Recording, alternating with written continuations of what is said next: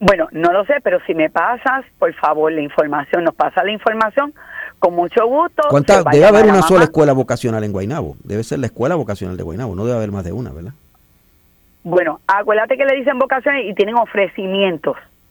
Así que para estar tú, eh, pásame la información que nosotros con mucho gusto llamamos a mamá, verificamos el caso y lo trabajamos.